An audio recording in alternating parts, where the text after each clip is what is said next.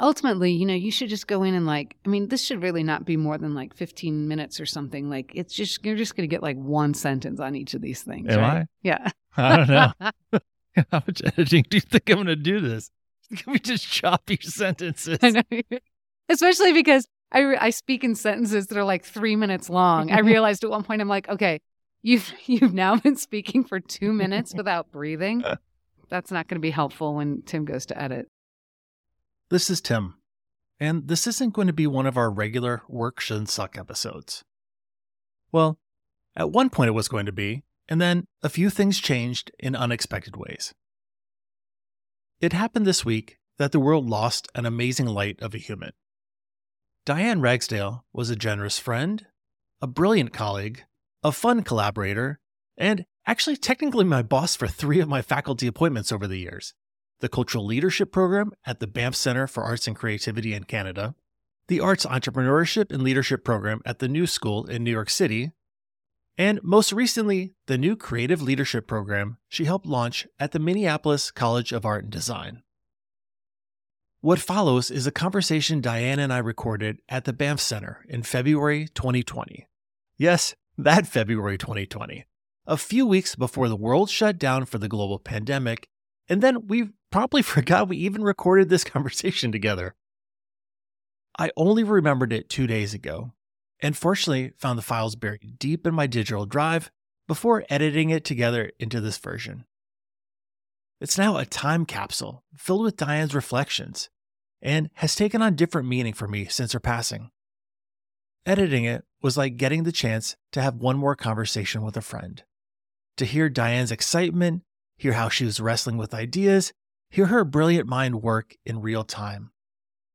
For those who knew Diane, you know she was passionate, amazing, and kind. She was so energetic and enthusiastic about ideas and learning. On more than a few occasions, as we tossed around ideas and projects, she would shout, "Yes!" and point repeatedly and excitedly like, "Yes, that's the idea we need to explore," or "You should totally do that thing," or "You should record a podcast about that, Tim."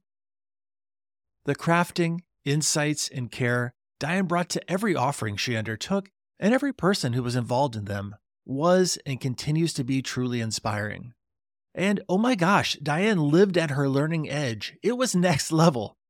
And that's actually what this conversation was and is all about. Our original title for it was going to be Investing in Personal and Professional Growth. Spending the last day listening to her voice after learning of her passing was comforting. And knowing we won't have another spirited chat like this is heartbreaking. To hear her voice again, like we were riffing over a glass of wine, to hear about what she found intellectually stimulating at the moment, to hear about her thoughts on the role of arts and artists in society, the role arts management and leadership programs can and should play, and how we can craft our own learning and development plan. All are cherished moments now. And I'm so glad this recording includes things we thought would be outtakes too. Laughing about the silliness of me trying to edit this conversation, for instance. It's one of the highlights of my career that I was able to work with Diane in various capacities over the years. Just last week, we were strategizing fun new things to work on together, which is even more so why her sudden and unexpected departure will take time to process, as I know it will for countless others who knew her. Sending love and strength to her family and friends, students and colleagues who are all over the world. Now, one more conversation with Diane Ragsdale. Diane, welcome to the podcast. Thank you, Tim. All right, Diane, let's start with your professional journey. What did a young Diane Ragsdale want to be when she grew up? Yeah, I evidently, uh, I had two competing goals. On the one hand, I evidently told my parents from a very young age that I really wanted to be a waitress at Denny's, which was my grand ambition. When I was a little bit older, that shifted to wanting to be a doctor, actually. So when I went to college, I was pre-med and realized pretty quickly that maybe it was just that I really liked my biology teacher in high school and I didn't really want to be a doctor. So I was pursuing a B S in psychology at Tulane, where I went to college, and also taking a bunch of theater courses because I'd done theater in high school a bit, and got the bug and ended up with enough credits to get two degrees. So I had a degree in psychology and a degree in theater. And when I got to graduation, I thought, well, I'll audition for acting programs. And if I get in, that's what I'll do. And if I don't, I'll take a year, study for the MCATs, and maybe try to become a doctor with the goal of becoming a psychiatrist at that point, when I realized I didn't really want to be in a brain surgeon or whatever it was that I originally thought I might want to do. And I got into acting, uh, went to an M F A program, worked briefly as an actor in my twenties. One of my jobs was with an ensemble theater in Boise, Idaho, called Idaho Theater for Youth. Really fantastic company. And I came in, I acted with them, I directed a little bit with them, I wrote uh, a little show with them and taught kids how to juggle and all sorts of things. And along the way, they said, you know, would you like to be the marketing assistant? We need somebody to write press releases. I was like, sure.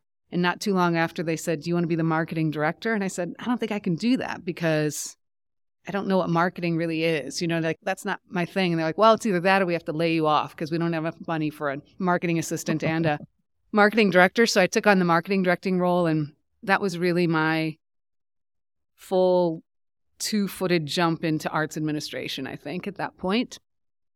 And from there, I worked on turning around a struggling music festival up in Sandpoint, Idaho. And then I bounced around a bunch of different festivals, film festivals and music festivals, Sundance, Seattle Film Festival, Bumbershoot, which is in Seattle, WOMAD U S A, which was Peter Gabriel's World Music Festival at the time, just doing contract work and really expanding my aesthetic and learning about a bunch of different kinds of jobs that exist in relationship to the production and consumption of the arts. Then had the chance to work with another organization that was struggling at the time called On the Boards, which is a contemporary performing arts center in Seattle. I was the managing director there, and with the artistic director, Lane Chaplinski, we helped that organization through a challenging period following a move into a new facility. And from there, I went to the Mellon Foundation in New York City and eventually became the program officer for theater and dance. I loved that job. I loved New York. I never wanted to leave. I met a Dutchman on a vacation in Amsterdam, and I ended up jumping the pond to marry him and went back to school to pursue a doctorate, which I still have not completed, which is really embarrassing to me. But in the meantime, been teaching quite a bit over the last decade at Erasmus University in Rotterdam, where I taught in the Cultural Economics Department, and then in New York at the New School, where I've been for the last few years, both as an assistant professor and helping to launch a new program in arts management and entrepreneurship for artists. I also, a few years ago, started working with the Banff Centre for Arts and Creativity, first as a facilitator slash, I guess, lecturer. And now I am the director of the Cultural Leadership Program, which I co-lead with a colleague named Alexia McKinnon. I'll point out for our listeners that this might be the most majestic setting for the podcast recording we've ever had, because we are, in fact, in the Banff Center recording with the Rocky Mountains covered in snow right behind us. Yeah, it's uh, pretty amazing. You can't look in any direction without seeing a Rocky Mountain, really, when you're up here. So yeah, lucky us. It It is by far the most distracting classroom ever to teach in. It's because you just find yourself staring out the window and then realize people are waiting for you to say something. Yeah. Several months ago, we had lunch together, and you laid out your plan for the twenty nineteen twenty twenty professional development season, the personal Diane Ragsdale professional development season. Let's pretend we're back at that lunch. Mm-hmm. Hey, Diane. What do you have in the works for your professional development for this coming season? Oh my God, Tim, I'm so excited. Here's what I've got going. First, I'm going to do Patty Dye's Hard Conversations Around Race course. I'm then going to head up to Banff and do a course in Truth and Reconciliation through Right Relations. And then I'm going to do a forty-hour course in mediation and creative conflict resolution, which you turned me on to a year ago. So that's, I think, was the plan that I laid out for you.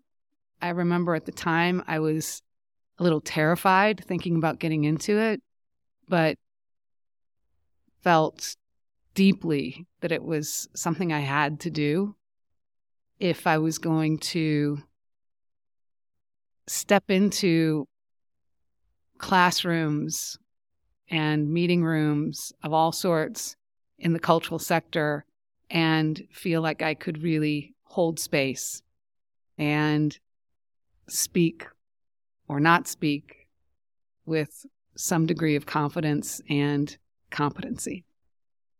And you've completed all of those things, right? So this is in hindsight? The Patty Dye course, this is a fantastic course. You can take all of it online, and there are a handful of sessions where everyone does a kind of synchronous online conversation with Patty and collaborators that she brings on, but the rest of it you can do at your own pace. It's videos, it's readings, it's exercises, it's conversation with community, and it's also really intense. She says when she's framing the course, we make it overwhelming because part of what we feel people need to go through is that experience of being overwhelmed by the truth of what has happened. And I was doing the course in the midst of a really intense period in which I was working about seventy to eighty hours a week between my full-time job at the New School and my job here at Banff. And at some point I realized I was doing some of these exercises and videos, you know, like trying to squeeze it in at the end of a long day or on weekends, cramming a few of them in. And, and I thought, this isn't the way I want to do this. So I wrote to her and I said, can I go a little bit slower and take more time? And she said, yes, of course. So she keeps the content up there for about six months afterwards. And I actually have still a few remaining exercises that I need to do. But yeah, I'm largely finished with that course. And then I did complete the intensive in Truth and Reconciliation at Banff. And I also did that terrifying forty-hour course that you and I both did in mediation and uh, creative conflict resolution. Since you said terrifying, we can talk about this one first and then maybe back up a little bit, because we both, yes, completed the Center for Understanding and Conflict's Intensive Mediation Program. For our listeners, this specific program uses a non-caucused approach. It's built around everyone being in the same room and not a mediator that's shuttling back and forth between parties in different rooms. And one of the things about this particular model is it is taught acknowledging that while a mediator is a neutral party, there's not a neutral impact on the mediator when they're mediating, particularly when they're doing really challenging cases, if you will, around wh- whatever it might be. We both went through it.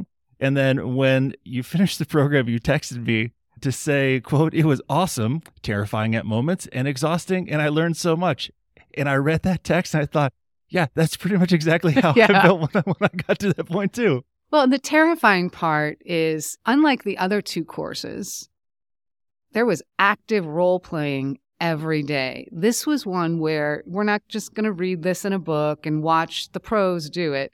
You're going to get in the hot seat in two ways. Sometimes you had to role act a couple in divorce, which was required some significant, I thought, chops. And I have studied acting, and I was still a little bit like, wow, this is hard. But the more terrifying part, of course, was when you had to step in and be the, the mediator.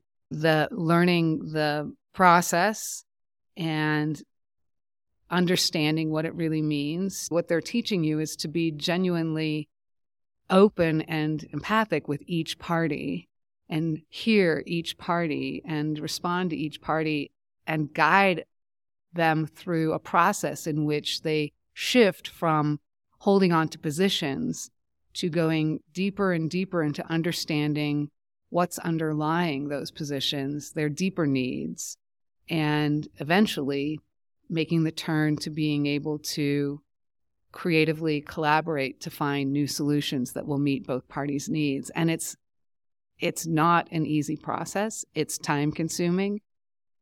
And people are really complex, and the skills that it takes to to navigate a party in conflict through that process are just really high level. Yeah. I had a headache every day. Every night I went home, and I stayed right there because it's so intensive. You're morning till night, and then you have a lot of readings and, and things you're studying for cases for the next day. And my brain just hurt, because especially when you're in that role of the mediator and you're trying to hold these two parties and figure out how, how it can be useful. Yeah. I'm so curious because you were the person that turned me on to that training. What led you to take it in the first place? Previously, I'd done a lot of work researching different crucial or critical conversation models. So I went through the crucial conversation training and then subsequently became trained as a trainer to do that. I went through Fierce Conversation, Susan Scott's model. I went through difficult conversations with the Harvard Negotiation Project. And this was all in a an exploration to find a model that we could use at Fractured Atlas to use in parallel with our work around anti-racism, anti-oppression. Mm. So I went into an exploration to find out, I'd read the books, but I wanted to see if there was some kind of educational component that we could then use in the organization. And so that's how I got into it. And then I realized every meeting I was in felt like a conflict negotiation or a mediation with my H R hat on. You're, you're trying to thread this really thin needle, or maybe you know, threading a thin needle might be uh, the wrong. Yeah, I don't know if that's right. That's, that's probably not right. I'm like, I don't even know what that means. I mean, I've, I've used a needle and thread. Just threading any needle, I think, is it's true. Yeah, is it's so difficult enough.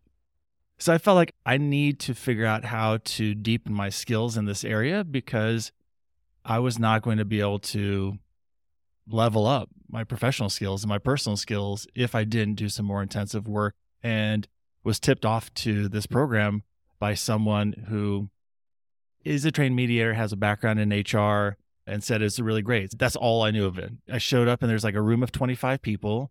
I think twenty-two of them were attorneys. Same with me. And then there are like three of us. I think two of us worked at nonprofits and I forget what the other person did. And I quickly was like, I just jumped into a deep end of a pool with people who do this for a living. And I used to play trombone. You know, it's like That's great. And I remember at one point, I remember showing up at your office on my birthday one year for like a lunch and picking your brain on like, okay, if I could invest in any professional development in the next year, what do you think I should do? What was the most meaningful thing you've done? And you mentioned this course. And then I called and it was like they were already sold out or it had passed for the year. So I had to wait an entire year. And by the time that summer came when I actually began to register for my fall of professional development, it was after having been in just a few too many rooms where I was doubting whether I was doing a good job of really holding space for the conversations that were emerging, finding myself sitting and thinking, oh, I feel like I should say something, or maybe I shouldn't. I'm not sure. If I do speak, I'm not sure I know exactly the right thing to say. It wasn't just race issues, but certainly those were among the kinds of issues that were cropping up more and more in rooms. But more than anything, I think it was just that profound understanding that we've all grown to have over the last few years, that there are growing cultural divides of all sorts. And I believe with others, I'm not alone in this, that cultural institutions are among the places in society that have the capacity to bring people together across those divides on equal terms. But we can't do it if we actually don't know how to hold space for that. And I was really curious in understanding that from the inside out and trying to first just figure out, well, like, how do I even do that in the smallest room, you know, much less on a much bigger scale? And in hindsight, I'm glad I did three back-to-back courses. There were great residences, or I guess ways in which these three programs overlapped and spoke to one another. They all each had a kind of spiritual aspect to it, I would say, grounded, not necessarily in, certainly the mediation course is grounded in a what I would call a Buddhist philosophy. Truth and Reconciliation course at Banff is grounded in an indigenous worldview and philosophy. And Patty Dye's course in racism also has spiritual components to it as well, based on the understanding that you have to make these changes from the inside out. They each have aspects in which you are required to deal with your own trauma, your own historic relationship to conflict, before you can really begin to come into a room and think that you have some enlightened perspective, starting with the idea that we each have to recognize where we have been already harmed or traumatized or affected by the way that we were raised, and unpack that a bit. And I was really grateful for those deep dives in each of the courses as well. I didn't know when I signed up for the mediation training that it had sort of roots in Buddhist philosophy um, tradition. And it coincided with my own really seriousness in, in a meditative practice, where I was getting into actually meditating on a regular basis rather than fifteen minutes here and then three months later maybe do it ten minutes. That combination resonated in a really deep way, in a way that you realized when you're in a room and you don't know what to say and you're searching for that, you seldom miss, like, my body is entirely tense and I'm not sure what, what's happening, and I'm I'm not able to parse the facts and the stories and what is this telling me about myself. And it was a really helpful process to go through. The thing I'm thinking about as you're going through your own list here is like, you know, I need refreshers on these things, because it's mm-hmm. been about a year or two that I've done several of these programs. Now I need to set time aside to do a refresher, because I can, even though I use the skills, I'm starting to lose the, lose it in a way that would be nice to not have to go back through that forty hour course.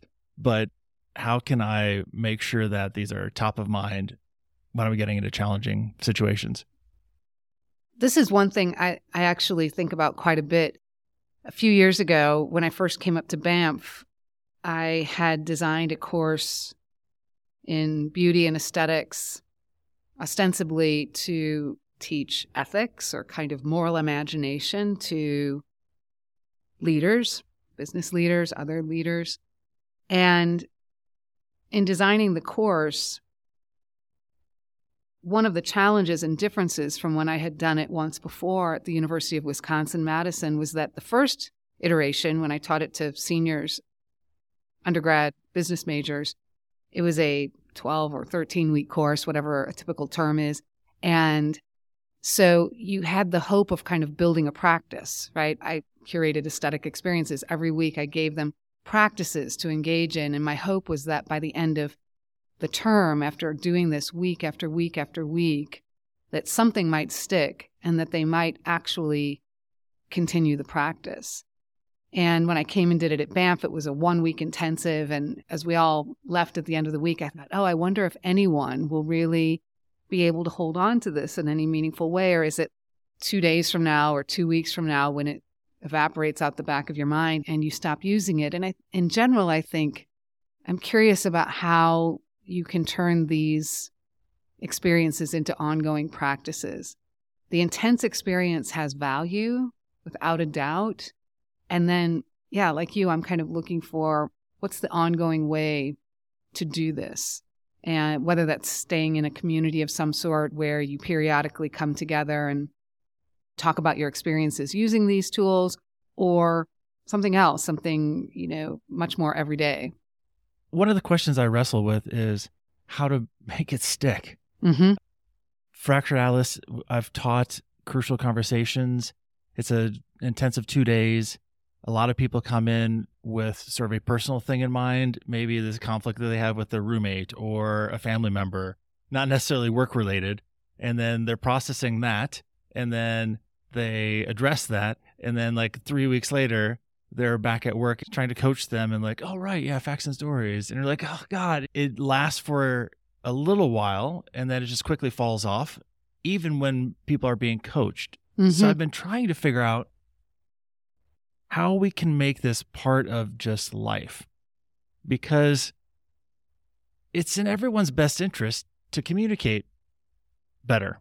Yeah. And I was talking to someone uh, about a year or so back, and they're asking about Crucial Conversations, and I, I tipped them off to Oren Sofer's book about nonviolent communication combined with a meditative practice, and came to realize that you really need a curriculum for, like, everyone in the organization can commit to for a year. Let's just become better communicators for twenty twenty, and every month we'll do something different, but it'll help us in life, certainly, and hopefully in life at the workplace. I think that's a great idea. In fact, as I think about it, when I showed up asking for your advice on professional development, it was as much from wanting to be a better facilitator in various rooms, but also personally realizing that there were times when I felt I was not communicating as effectively as I wanted to, that I had a self-righteous streak that would rise up once in a while, that I could be really impatient at times. And I've always been, I think, a sensitive person and a person with sometimes strong enthusiasm or passion for things, and combined, those can also create really fertile conditions for having your emotions right under the surface all the time, and recognizing that walking around in life, I needed also better tools for how can I get better and better at being able to show up as a human, but not let the stress of the day, whether that's what's going on in the world or what's going on in the workplace, get to me in a way that I felt it was often getting to me. And I also took up meditation. Headspace was an app that my husband used and turned me on to, and I find it really valuable. So a couple of points. One, I think that most of these skills are deeply valuable for just day-to-day living and getting on in life in this insane time, as well as whatever we're going to do in the workplace and making us more effective communicators. But I love your idea of everyone in a company going through a year-long journey together. I think that would be, I think you should do that. You know, when I teach, I have this slide, like the second slide when I'm teaching people-centered organizational design or team design, that says, like, if you're working with humans trying to achieve something, there's something in here for you. And I think the same thing with, if you're planning on communicating with anyone in life, and we probably all are, then there's something that we can all get from this and learn from this. And and at the same time, there's plenty of opportunity to practice. Yeah, without a doubt. You know, look at Thanksgiving, all of the articles that come out around that time. Oh, everybody's getting ready to go home and see their family. Are you ready for the conversations, you know, you're going to have in light of the political environment, et cetera? I use these skills all the time. I use them at home. I use them in the workplace for sure, with students. And I believe that particularly for people who are teaching in universities, I don't have much experience in K through twelve education, but I believe in the next few years, it's going to become kind of a minimum standard requirement to teach in a university or to work with adults in any way, to have done these sorts of trainings and to have these sorts of skills. I can't imagine anymore being in a classroom without having had the opportunity to gain the perspectives I've gained from these trainings, also from tons of podcasts and books that you've turned me on to, other people have turned me on to. It's just becoming what you have to do. It should be considered core curriculum, really.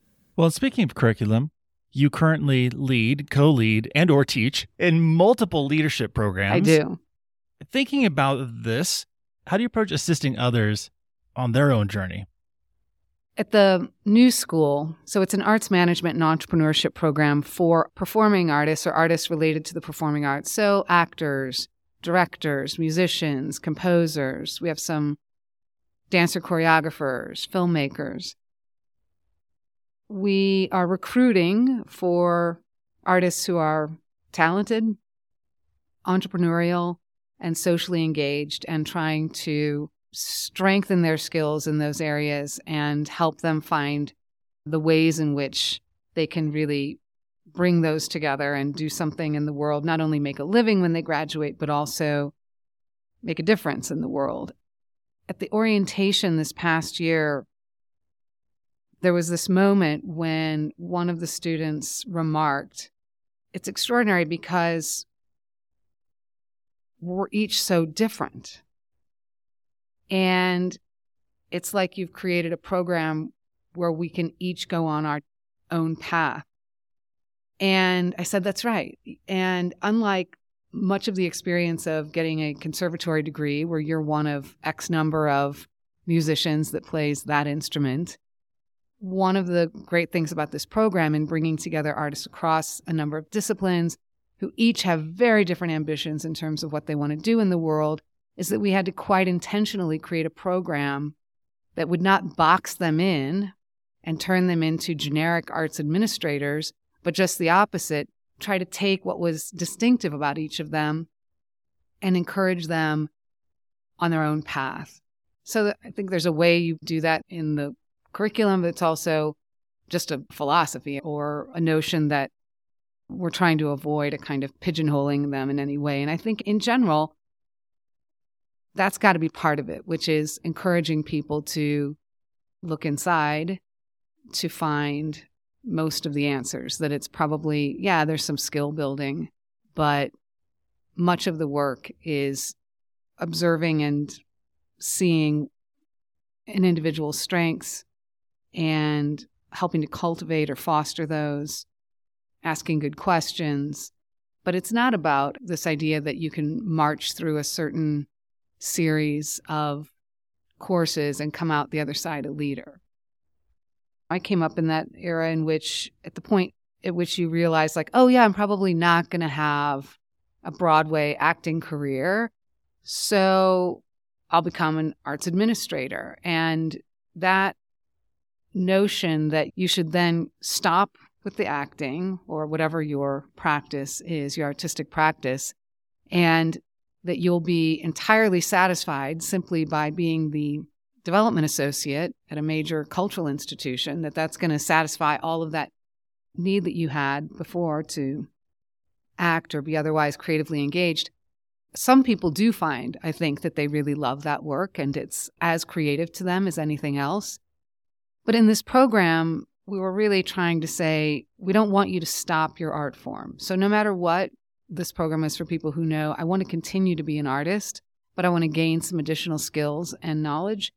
And even at Banff, where some people are in arts administration roles, we're trying to encourage them to get back in touch with their creative practice, in a sense, and to remember what that was about and or to make time for that. I believe there's a way of being in the world that is an artistic way of being in the world. And you don't have to be spending your days being paid as a professional artist for that to be a meaningful approach to life, to work.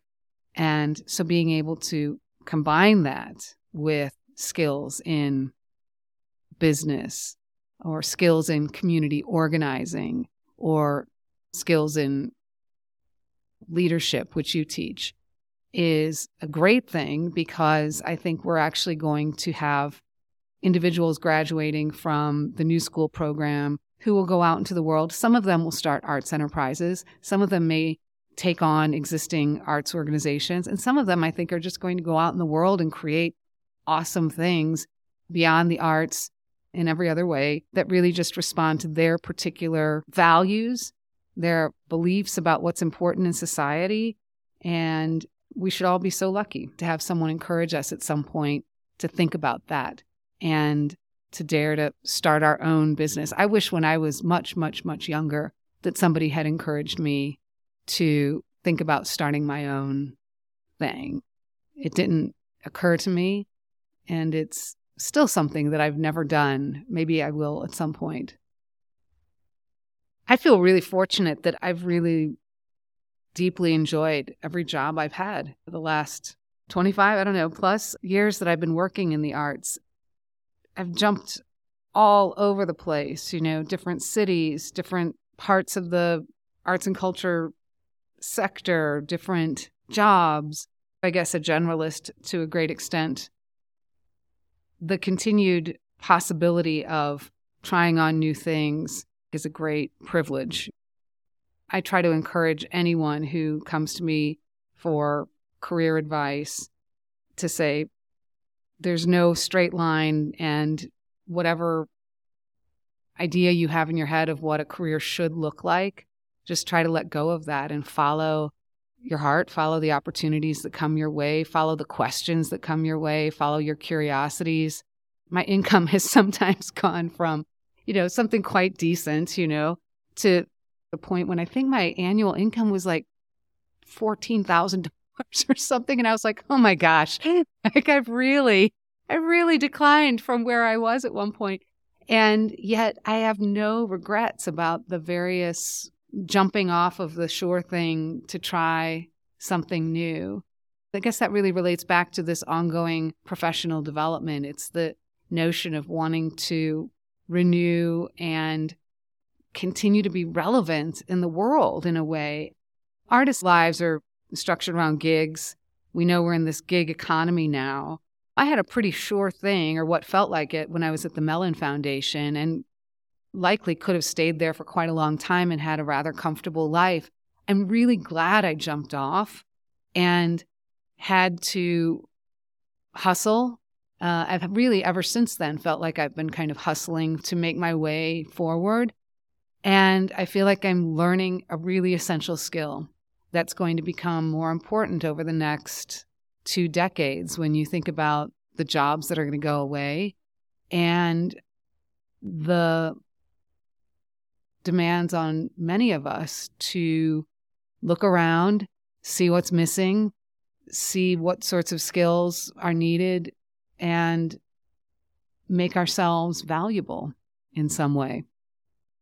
Last summer when I started on this path, it was also just peering ahead and thinking, I think more and more people are going to need people who just know how to go into rooms with people who can't get along or don't want to talk or who need to get some kind of work done, but who are sitting across the table with one another with fundamentally different values. And yet we've still got to get something done. We've got to fix this community. We've got to fix this company. We've got to fix this neighborhood or school or whatever it is. And what would it be to be able to be one of those people who can sit in that room and help? And I don't assume that I'm there yet. I think this is a process of learning over a long period of time. And I feel fortunate to get the chance to, to practice and try to keep getting better at it. What advice would you have for people who say, all right, I can't do all of those things at the same time. Where should I start? When I first started, I went and talked with a few people who I knew were doing their own professional development work. You were one of them. There were a few others. I knew people in my network who tended to care about these sorts of things and got a lot of recommendations. Which courses do you know people have done? Take any particular topic area. Let's say hard conversations around race. There's a whole area of coursework in this. I talked with several people to say, what do you know about this program, that program? Do you know anyone who's been through this or that? And I also had certain constraints in terms of time and all of that. So I think just talk with people who've been through these programs ahead of time and start with the thing that scares you. Start with the thing that you know you're probably lacking in. I had felt myself sitting and standing in rooms, feeling increasingly uncomfortable about how to have conversations around race. I knew that that was an area where I needed to improve my capacities to be present and not harmful. Then it was a matter of, okay, there are various courses out there. Some of them are going to really throw you off the deep end potentially. And are you ready for that? Some of them, you know, have different approaches. Are you somebody that would rather be at home with a video and a notebook, or somebody that would rather be in a room with ten other people doing a face-to-face exercise of some kind, right? And those are going to be two very different experiences, and people learn differently that way. I'll toss it to you for closing thoughts unless we want to pick up another topic before we close.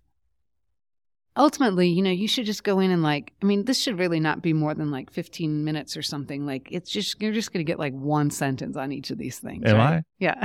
I don't know. How much editing do you think I'm going to do this?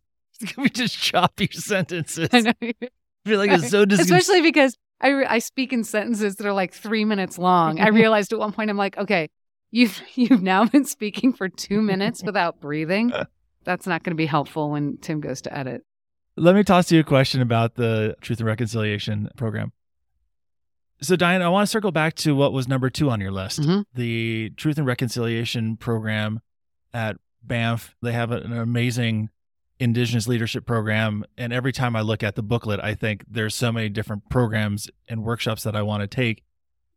Tell us about the Truth and Reconciliation program that you went through. What was that like? It was extraordinary, really transformative in many ways. And I felt it was important to take it in large part because I was working on the Cultural Leadership Program here, and the context of truth and reconciliation and the calls to action are so ever present in Canada at the moment. And cultural institutions in particular are among those who are really being called to respond, that I felt I needed to understand that context in order to really have any sort of integrity in working in the Cultural Leadership Program.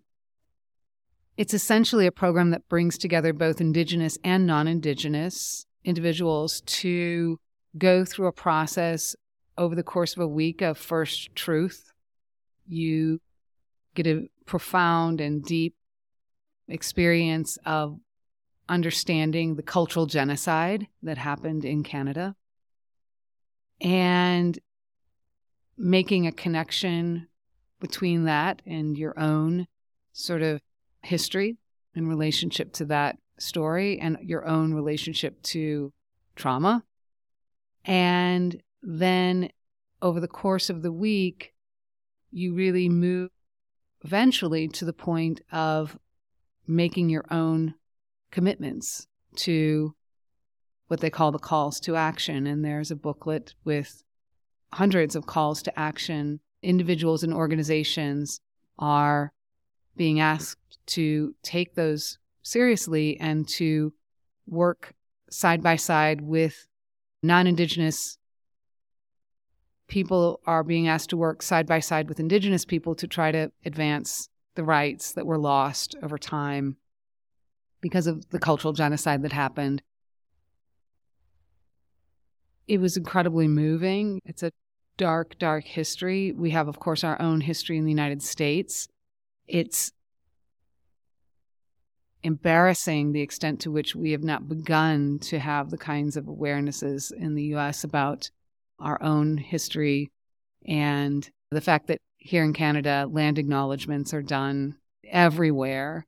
In the U S, you know, maybe once a year or twice a year, I'll be in a room where someone will do a land acknowledgement, much less grappling with these tragedies and histories that are so problematic, and thinking about what it means today to be not a performative ally, but a real ally, and working to improve rights, conditions, et cetera, for Indigenous peoples. And so it's a critically important program. Banff is becoming, I think, the gold standard in this kind of work, training globally. I know people are coming to study in their programs, and they're also exporting them to other places as well. So I felt really fortunate to be able to take the course.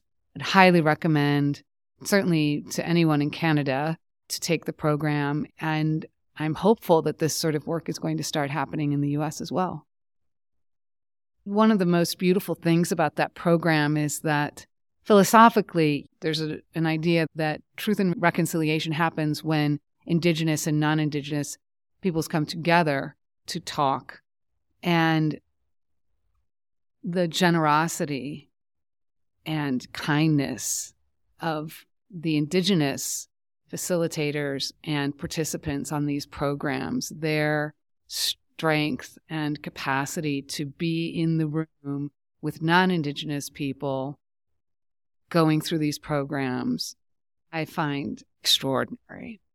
It's a humbling experience to sit in these rooms and learn this way of being present with one another. And it reminds me a bit, when I did the Patty Dye course, there's a section of it in which they talk about the necessity to recognize your incompetence, having conscious incompetence, which they call it. So often when we embark on these journeys of self-improvement, let's say in the areas of gaining cultural competencies, right? That there's a tendency to want to get as quickly as possible to the stage of mastery or seeming mastery. We don't want to sit with the uncomfortable feeling of, oh, yeah, before I didn't realize I was actually harming people in the way that I was behaving in certain things I was saying or the ways I was being in certain contexts or rooms. Now I'm aware of it, and that's really uncomfortable. So I want to get as quickly as possible to being able to, in a sense, perform a kind of competent way of being in the room. I know the words to use. I know what not to say. I and people can really quickly gain, I think, the kind of five or six back pocket phrases that they can whip out. And yet, over and over again in these programs, I've encountered this idea of actually, no, you need to stop and sit in that space of conscious incompetence. It's awkward. It's messy. It's where you don't know. It's where you continue to grapple.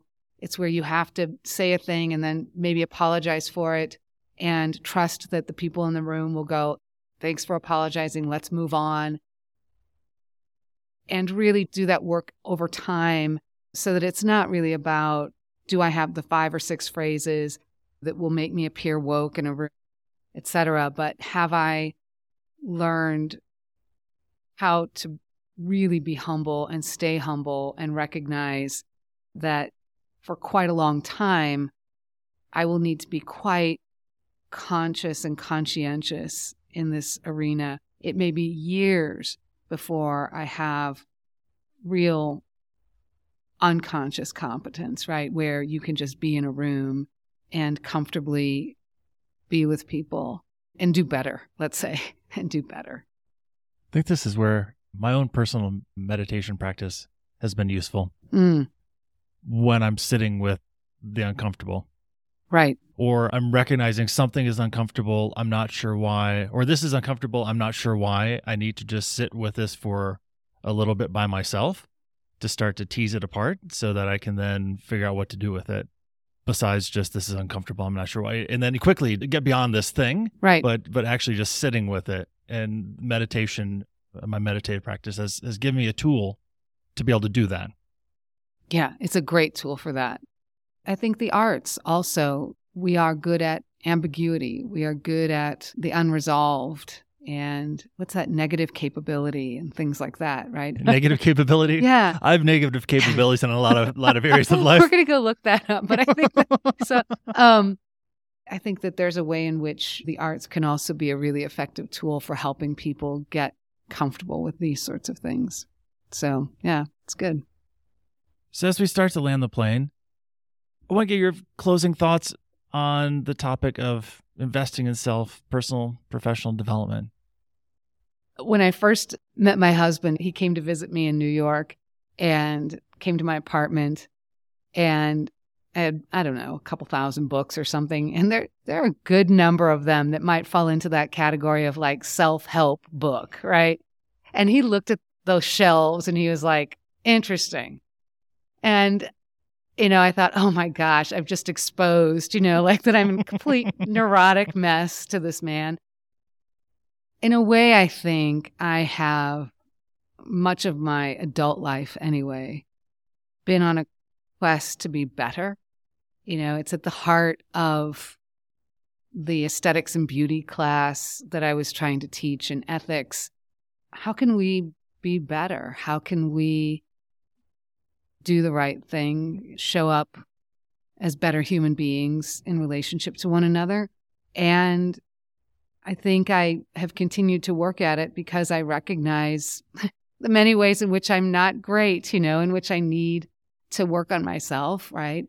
We live in times where I think many of us are going to have to show up as better.